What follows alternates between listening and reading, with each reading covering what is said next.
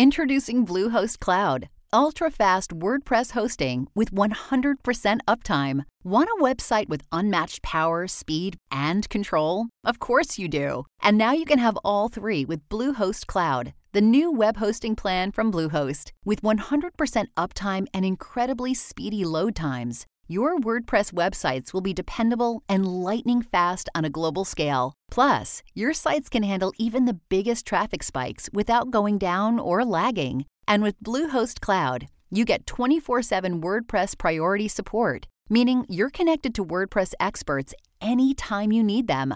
Not to mention, you automatically get daily backups and world class security. So, what are you waiting for? Get Bluehost Cloud today by visiting Bluehost.com. That's Bluehost.com. The Midwest United States is known as the breadbasket of America, producing the bulk of our wheat, as well as a number of other food staples. But food is not the only thing the Midwest produces, unless you're talking about the people because the Midwest harbors loads of unique and terrifying monsters. Some of you you may have heard of, others you might not have, but all of them are beings you don't want to find yourself face to face with, day or night.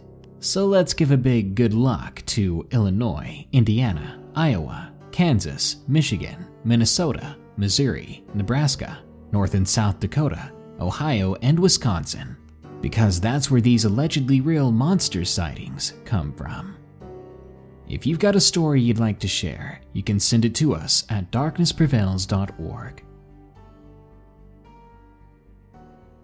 The Field Stalker from Names James 0933 Location Michigan This happened in 2002. I'm a bit of a loner and at the time I spent most of my days hunting, fishing, or working as a freelance carpenter handyman for the neighboring towns. I lived in a wooden cabin that I built on a small amount of land I owned. It was located not too far from Lake Huron. I always craved isolation and had the perfect setup for it. People never bothered me unless they had inquiries about fixing up their house or crafting a piece of furniture. I had everything the way I wanted it to be but something decided to inhabit my land that would mark the end of my days of solitude. I remember it being a particularly cold and snowy December day when I first saw it. Huge powdery flakes floated down to my roof with light thumps as I sat around the fireplace, warmth coating me while I cooked up some rabbit stew. As I reached into the cauldron to pour some of the stew into my bowl, I heard a loud shriek coming from outside the cabin. It was so loud and abrupt that I dropped the scalding hot bowl onto my legs in the floor. I yelled out a curse as the bowl shattered. I picked myself up, aggravated now, and I swung open the door to find whatever it was that screwed up my dinner. The snow was falling heavily as I patrolled around my cabin. My footsteps crunched loudly into the white ground as I searched the surrounding area, but I could not seem to locate the source of that noise. The bitter cold was starting to constrict my movement as the small amount of adrenaline that I had was beginning to wear off now. It must have been 10 degrees below, so I turned back to my cabin, but it was then that I saw what must have made that shriek. On the opposite side of the cabin, I saw an animal lying in the blinding white sheet, and I thought it must have been a large raccoon or groundhog. I trudged my way through the snow towards it, but as I got closer, I saw that it was something else. A mostly eaten deer lay on the ground, as fresh red was still seeping out of its shredded stomach and throat. Its legs were gone, and pretty much all that remained was a head attached to a mangled torso, fear still present in its glossy eyes. My mind immediately shifted to bear, but even a bear couldn't have done this much damage so quickly. Wolves, maybe, I thought. It was right then that I noticed a set of tracks that led up to the remains. Not those of a wolf or a bear. They looked almost human. However, one of the recurring prints was noticeably bigger than the other. I stepped back and I began to back away from the deer. As I turned my head, I noticed a similar set of tracks through the huge falling snowflakes that led into the nearby forest. I followed them, but I began to feel uneasy as I approached the tree line. The snow was falling heavier by the second, and it was starting to become difficult to see at all. I thought I saw a flash of something race by me about 30 feet to my right, but I didn't hear any sound. I made my way over to where I saw the movement, and I felt anxiety flood over me as I saw the same set of tracks now leading toward my cabin. I quickly shifted my gaze to the cabin, and in between the falling snowflakes, I could see a figure standing beside the house. Hello, I yelled out. You're on private property. I'd get going now if you don't want any trouble. I began to jog towards it. As I approached it, something seemed wrong. It didn't look like a person.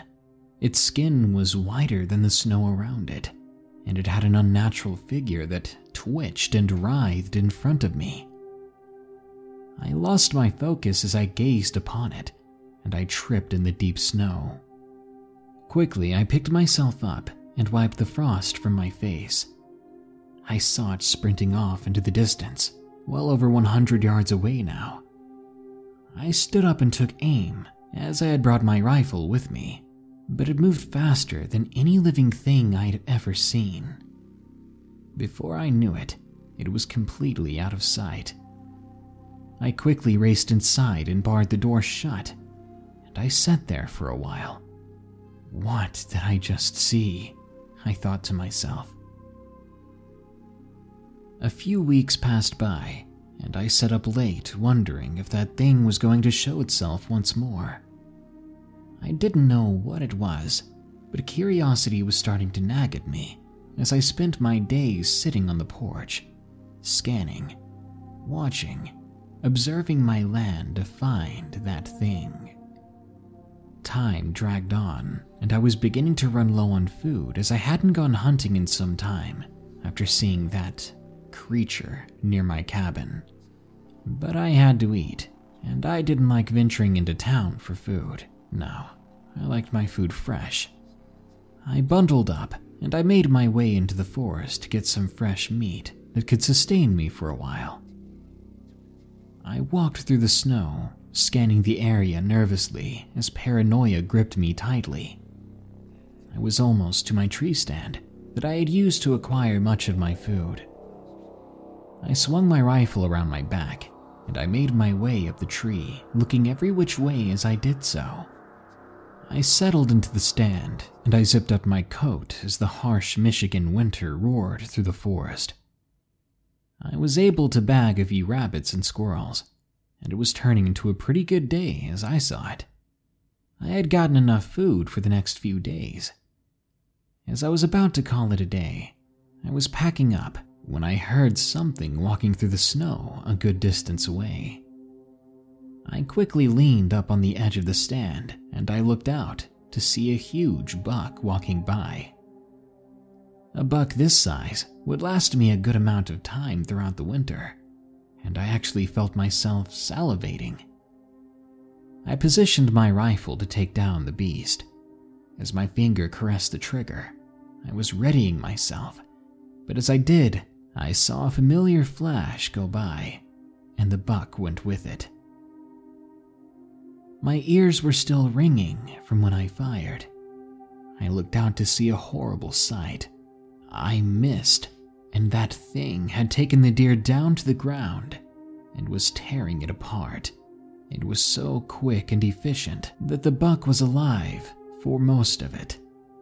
I couldn't believe what I was seeing. I watched as the buck's life slipped away and the creature seemed to bathe in the viscera. It seemed more like a glutton than something that was starving.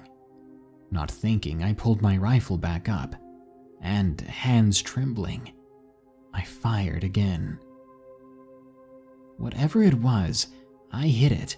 Because the thing reared up, red all over its face. I had gotten its attention, but I don't think I heard it.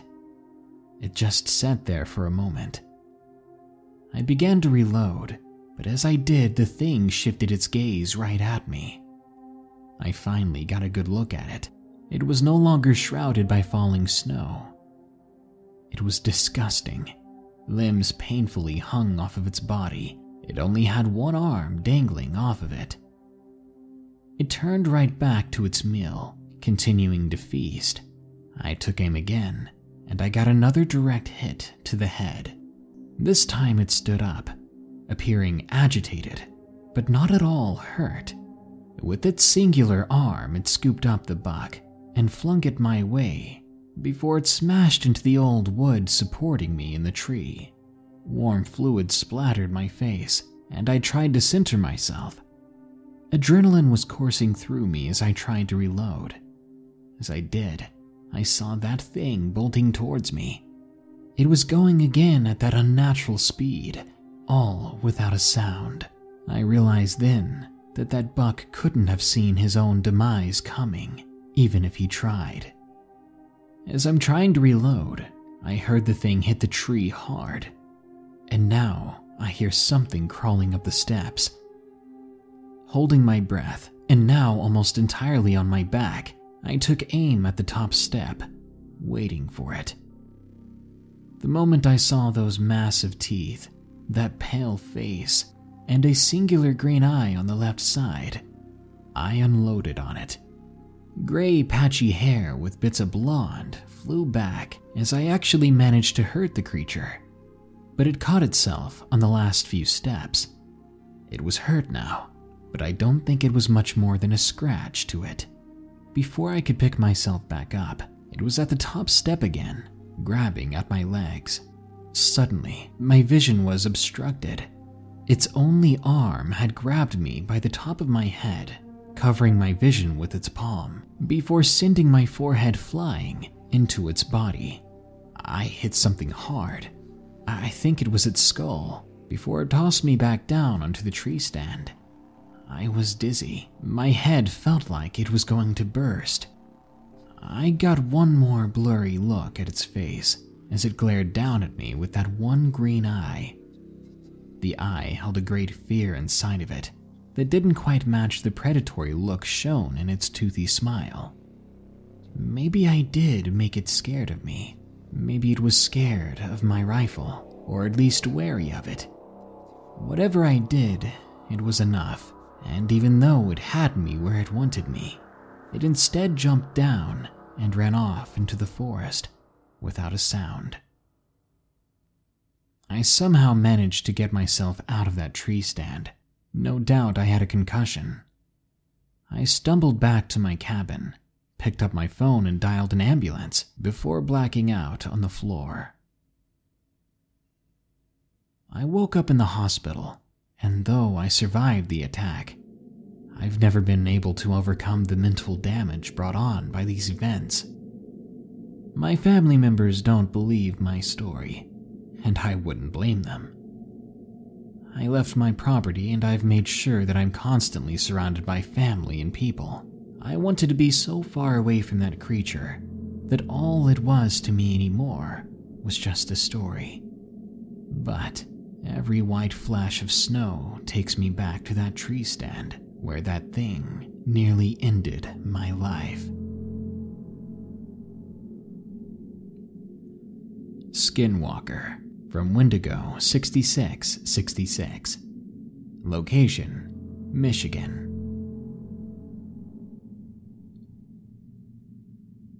This happened when I was about 12 or 13 years old. I lived in southern Michigan, and a lot of strange things happened in those woods.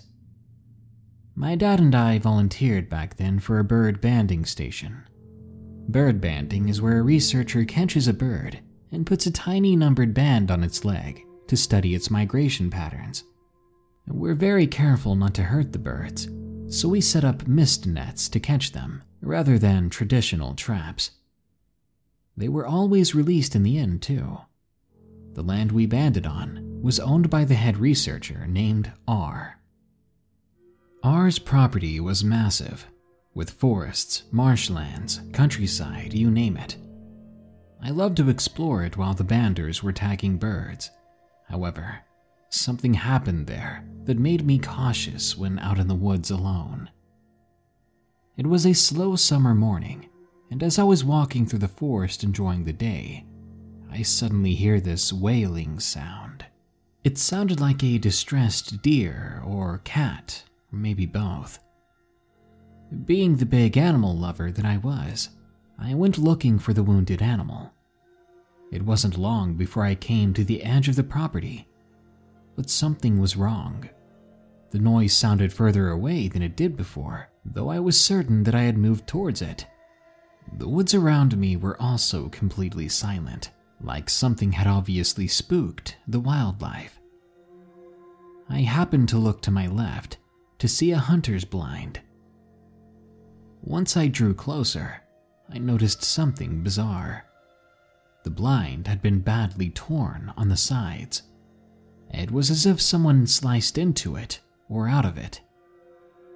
Then I hear the same distant wailing sound again, so I did something dumb.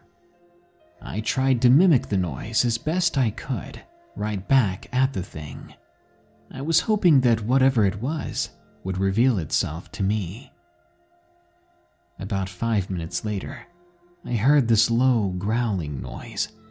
It was coming from 20 yards to my left. Even after wandering the woods for most of my life, I've never heard a sound quite like that before. I knew that I had to get away from it. I made a run for R's house, and it wasn't long before I came to his yard and I stopped to catch my breath.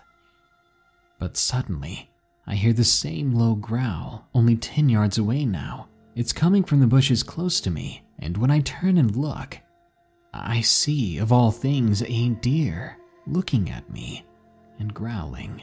There was something off about that deer. Its eyes didn't look like a deer's either.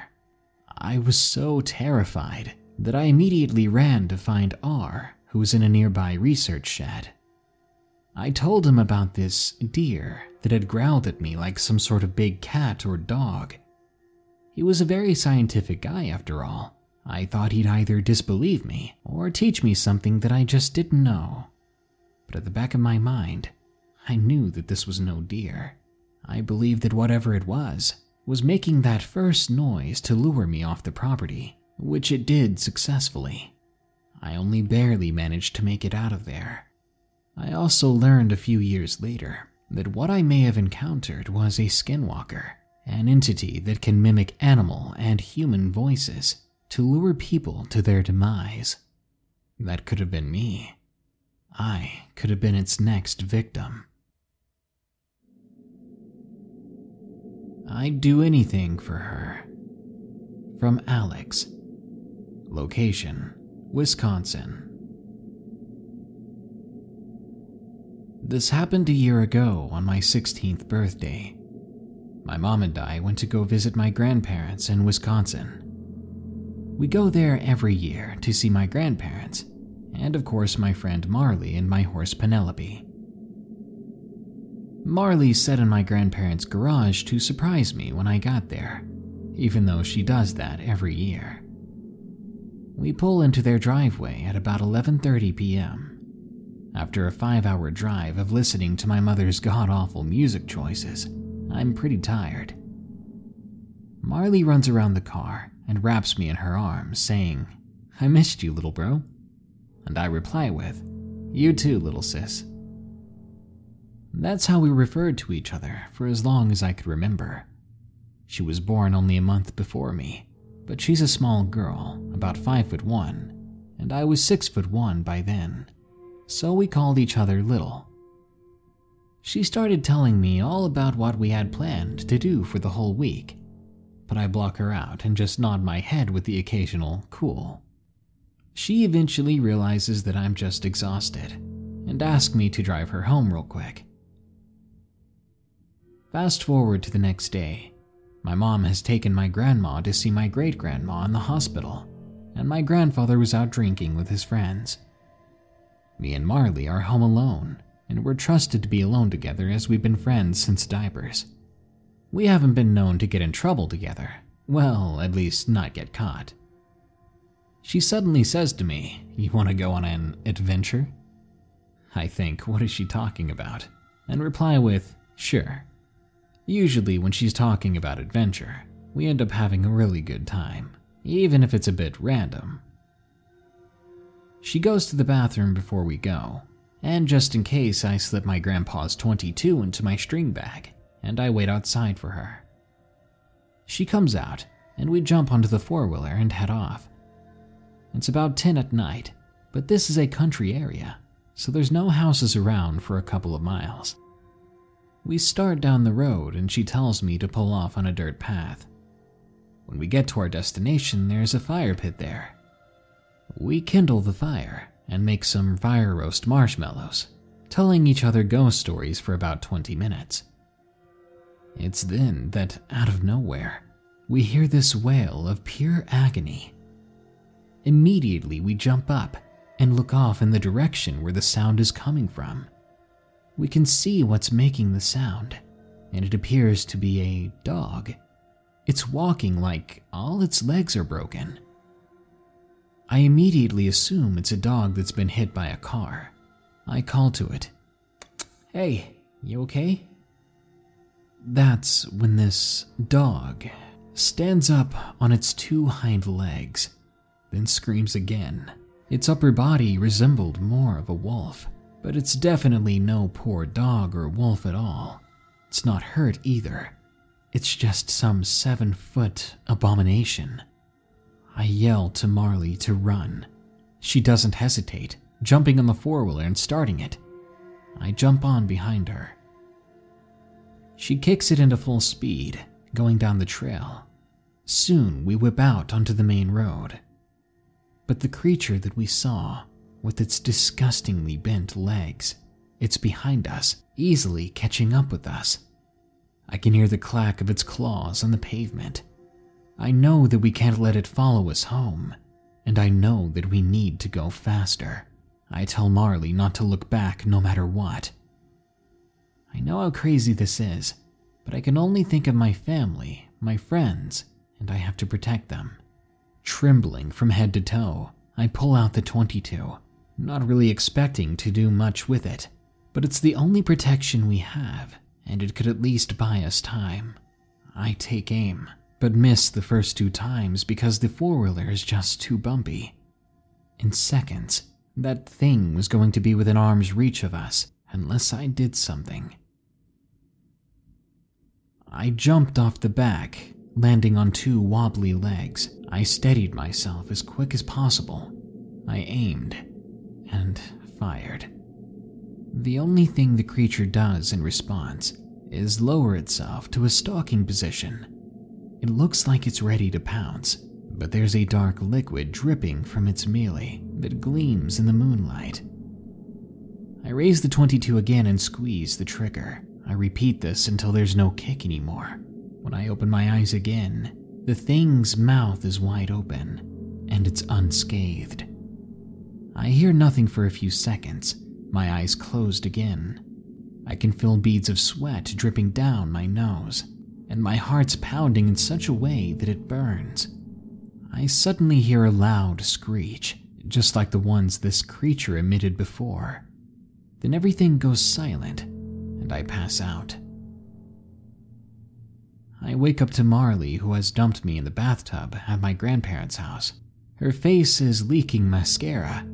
She hugged me and kissed me and told me not to do anything like that ever again. It took me a long time to calm down and get out of shock. By the time her grandparents returned home, we were able to say that it was someone who broke in and that the missing ammunition was from us trying to scare them away. Later, alone, Marley told me that she came back to get me. She had grabbed a 12 gauge, praying that she could remember where she left me, praying that I was still in one piece. This brings me to my least favorite part of the story, the part that really freaks me out. She says when she came to where I was, I was unconscious, back on the ground, and that wolf like thing was standing over me, licking at my forehead. She said it was licking little dots of red, breaking my skin in some places due to its rough tongue. As soon as the headlights on the ATV hit it, the creature stopped tasting me and stared back at her. It snarled, backed into the woods, and disappeared. That creature could have ended me if that's what it wanted to do. But instead, it seemed to be savoring my still living body. I know I'll never go back into that part of the woods again. I'm not going to risk my life or hers for whatever reason. This episode is sponsored by June's Journey. Do you believe in monsters? And given the chance, would you be brave enough to track one down on your own? In June's Journey, people are the true monsters, and you can live the story yourself rather than sitting back and listening to one. June's Journey is a hidden object game with a thrilling murder mystery set in the roaring 20s. You play as June on the hunt for your sister's murderer. Discover clues through exciting hidden object scenes with beautiful and atmospheric illustrations and music. Victory brings you closer to new plot points and suspenseful answers. When not hunting for clues, you can customize your own luxurious estate island with gardens, buildings, and decor. Or chat and play with or against other players too, in the Detective Club, where you could even put your skills to the test in the Detective League. June's Journey is both relaxing and fun to play. With my busy schedule, I find it's the perfect game to pick up and play whenever I've got a free moment. It doesn't demand too much time, and it's pretty satisfying solving puzzles quickly and unlocking new clues. Can you crack the case? Download June's Journey for free today on iOS and Android. Late at night. From Kogi L. Location Franklin, Ohio. I had just quit my job. It was low pay, and I was going to start a new one the week after that paid much more. My girlfriend and I were very excited, not only because of the pay, but also because we would be able to work together, as she worked at the same job. This particular night, she didn't have to work, so we stayed up late watching movies and shows on the internet. It was about 2 a.m. when I realized that my girlfriend had fallen asleep. I always had a harder time going to sleep, so I turned off my phone and rolled over, cuddling my girlfriend and shutting my eyes. I laid there for a solid 10 minutes when I started to feel uneasy. Slowly, trying not to wake up my girlfriend, I looked over the room, just barely rolling over. I don't know why, but I felt like something bad was watching us. I immediately thought to myself that I was probably tired or even having a small panic attack. You see, I do have panic attacks at random times, and anyone with anxiety can tell you the feeling is like you're scared or just unsure of things. So I was thinking it was just a mini freakout. I rolled back over to hold my girlfriend again and tried to get some sleep. I closed my eyes and I could tell that I was finally beginning to drift off until I heard something. It sounded like something brushing against the top of my door frame.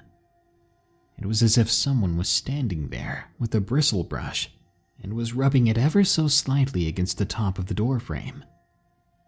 Now, to give you a rundown, my bed is long ways to my wall and right beside the door.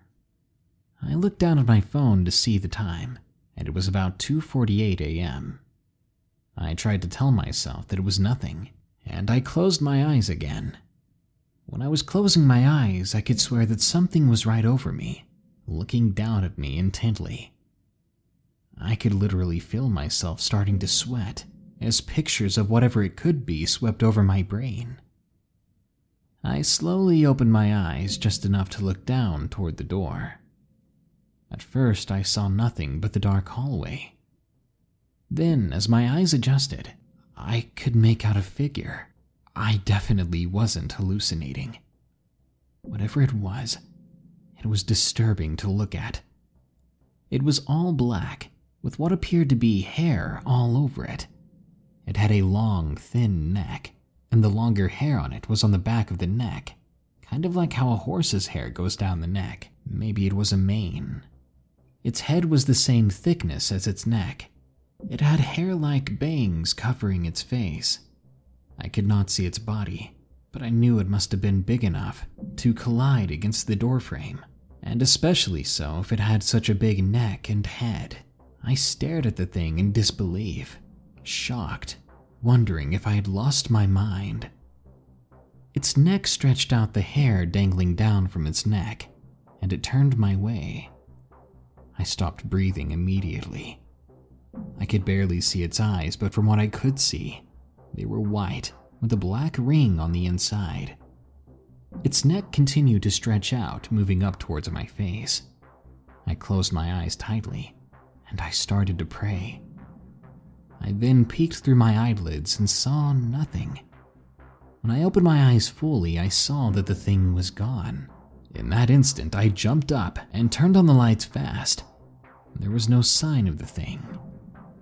I ran to my son's room in a panic to check on him, but he was sleeping soundly. Still feeling terrified, I grabbed my son and laid him in bed with me and my girlfriend. A few days after that, I moved our bed to the other side of the room. I don't know what it was or what it wanted, but I want to be prepared if it comes back. Something tells me that I might be seeing it again. This final story is another great old story that was featured on this show back in November of 2017. It's been a while, so many of you probably haven't heard it, but I know you'll enjoy it. This story is titled If You Give a Lake Monster a Wallet from Tofu. Location Wisconsin. As a lifeguard, I've been wanting to share my story, but I'm just now getting around to it. To start off, I'm a 17 year old female lifeguard. I'm 5 foot 7 at 115 pounds. I'm known to be creative and an out of the box thinker, and I like to think I'm knowledgeable of the natural world, especially aquatic animals of all stripes. On the other hand, I'm an avid crypto enthusiast, indulging in anything that doesn't fit within nature's own rules. In addition, I found myself in numerous predicaments of doing dangerous things almost all of which induced by morbid curiosity and a stubborn fearlessness. I worked at a Christian camp in Wisconsin during the summer of 2017. The camp was situated on a lakeside that you could see while driving past the campgrounds. The area we had to cover as a group was enormous, in my opinion, especially because we were short staffed and only had seven guards at most, which was a very rare occurrence. The lakefront not only included the swimming area, but a boating area as well. So if you go down the steep hill toward the lake, you would see two docks, one straight and one T shaped. The first with five paddle boats and the second with six. To the left of all of that, past some willow trees, there dangled in the water a place where we anchored a water toy known as the Blob. The Blob is basically a huge inflatable tube at least 12 meters long and 2 meters wide. One person would jump down on it, then would crawl to the end, and when positioned correctly, another person, usually bigger, would jump onto it, launching the other person in the air. Sometimes the kid wouldn't even get off the blob, while other times, like mine, the person gets launched up 25 feet in the air. The blob had to be anchored down elsewhere, so other lake goers would not use it while a lifeguard wasn't on duty. Obviously, it's a bit dangerous to catapult people if you do it wrong. The bob was usually heavy, very heavy. It would fill up with water, making it incredibly hard to drag the thing 200 meters or so to the blob tower, which is where the people would jump onto it from. And as a very strong swimmer and a point zero complainer, I usually had to get the blob with another coworker. Around 150 meters away from the blob's anchoring point, that's where the beach starts. Directly to the right of the beach is the Wibit, or obstacle course.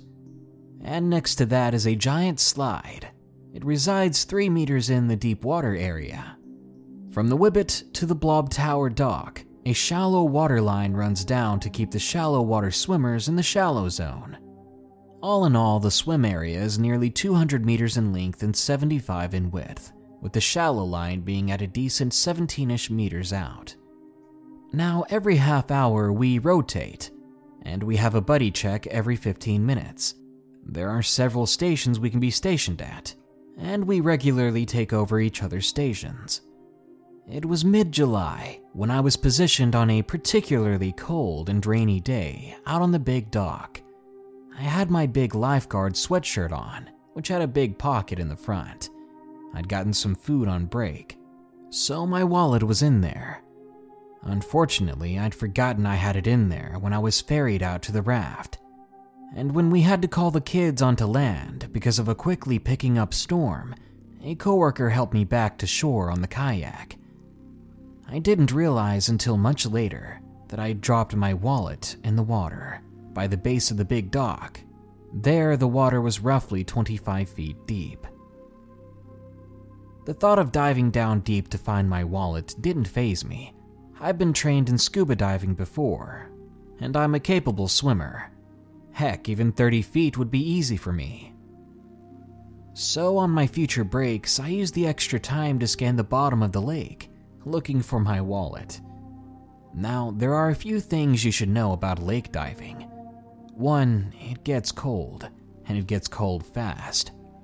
At the top of the water, it's around 70 degrees Fahrenheit, while 12 feet below, it's probably around 55 degrees, and it gets colder the deeper you go.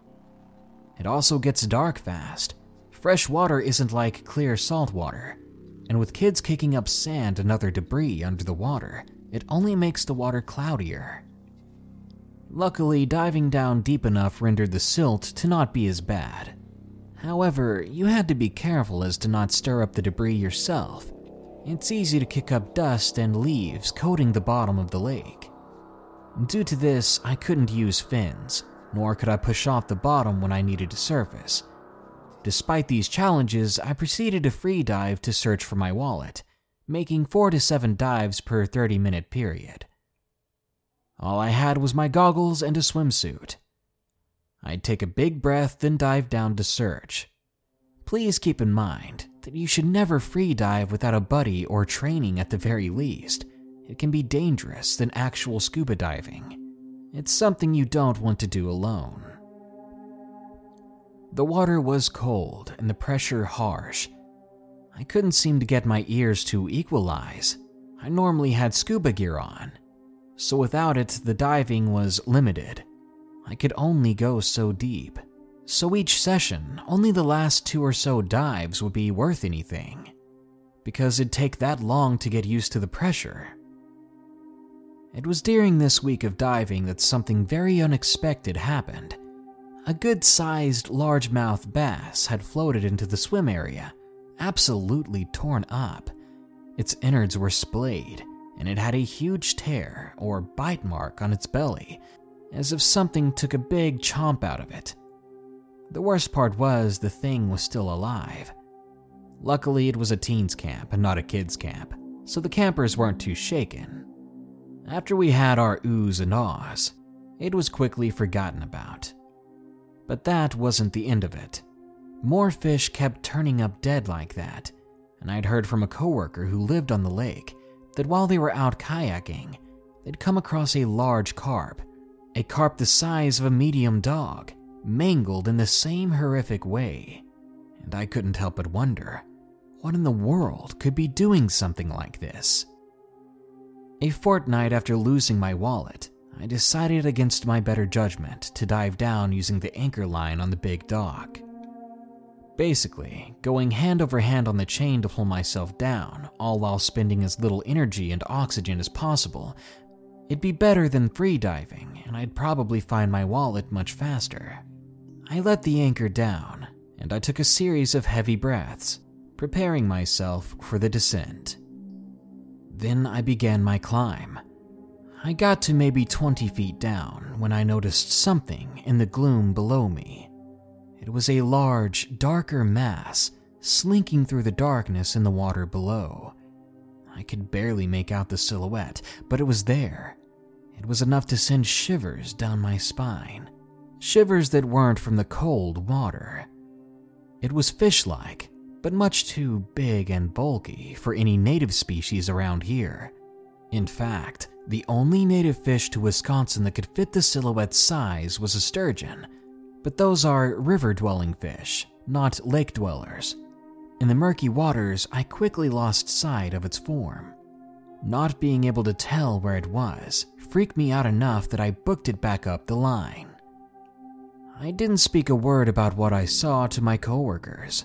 Why? Well, I was already the weird kid.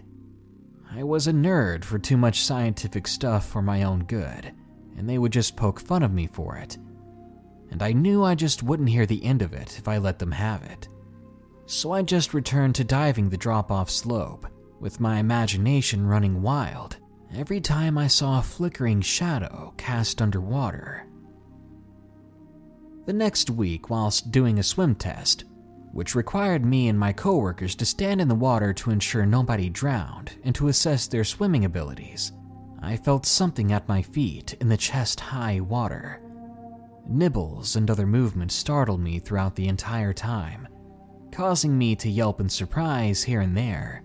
And yeah, I got plenty of odd looks. I joked with the kids and my coworkers about it, saying how a bluegill must have thought my legs looked good. That week passed by without incident, and to my surprise, I ended up finding my wallet on a dive. I couldn't have been happier about it. It wasn't until the second to last week there that I was horrified. Kids were running to my coworkers and I left and right, talking about something pecking and biting them while in deeper water and right next to the swim line. One kid even reported he felt something chasing him. We assured them it was probably a bluegill defending its nest, despite being well out of the spawning season. But there was one final thing that had me on the radio, calling down to the head guard. You see, one of the kids' swimsuits had been torn to shreds by something. Starting at the seam of the bottom, a long and large piece of cloth had been ripped off and torn up. Luckily, the suit was double layered, so only the outer layer was damaged. I asked the crying girl what happened, and she explained that her friends and herself were swimming over by the shallow swim line when suddenly she felt something tug on her swimsuit. I asked her if any of her friends were by her, and she responded with no. When I asked her where she'd been swimming, she pointed directly where I was standing a fortnight prior. To stop them from panicking, I told her that she might have just caught it on something even though I knew damn well there were no debris in that area or vicinity. And then there came the last kid. His arm was bleeding something fierce. His forearm was covered in tooth sized holes, hundreds of them, and they spanned a diameter of about 15 inches. The bite partially went up his bicep, and there were bleeding holes on the underside as well. The kid had to be calmed down, then was rushed to the hospital to receive nearly a hundred stitches. From the looks of it, the kid was lucky he didn't lose an arm. After talking to my coworkers at a sort of lifeguard dinner outing, one of the more serious coworkers of mine piped up about seeing something. He claimed to have seen huge fish when they were untangling the buoy lines that would attach to the blob. Others piped up about feeling something swimming by them on particularly hot days while they were sitting in the water at water toys. Another coworker confessed to seeing something by the blob whilst doing a body search, but didn't see anything. I mentioned my experience then, and despite all of this evidence, we never made a move against it to see what it was.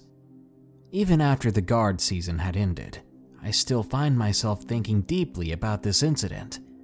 I don't know if what I saw was in fact a new species, which wouldn't be too big of a surprise as the lake housed rare freshwater jellyfish. Then again, considering the size of that bite mark, it may have been some sort of lake monster. Either way, I'm still highly curious about it, and I would like to take a dive there to see what I can find, despite the danger. Whether I like what I find, that'll be another story in the future, if I survive to tell that story. If you find yourself in one of the states in the Midwest United States, don't worry. The odds of you becoming chow for something strange and terrifying are pretty low. So go on, enjoy yourself, frolic through the fields, hunt down some deer, and just ignore those strange howls coming from the wood's edge. The people that do wind up as food are the ones that are a little too curious. Good night. Be sure to like, share, comment, and subscribe if you enjoyed the video. Don't forget, you can share your story with us at darknessprevails.org. If you want to support the show, you can go to patreon.com slash darknessprevails, or you can browse our merchandise at teespring.com slash stores slash darknessprevails, or by clicking the shop button below if you're watching on YouTube. Now then, here are my five favorite early comments from the previous video about eight scary hunting stories.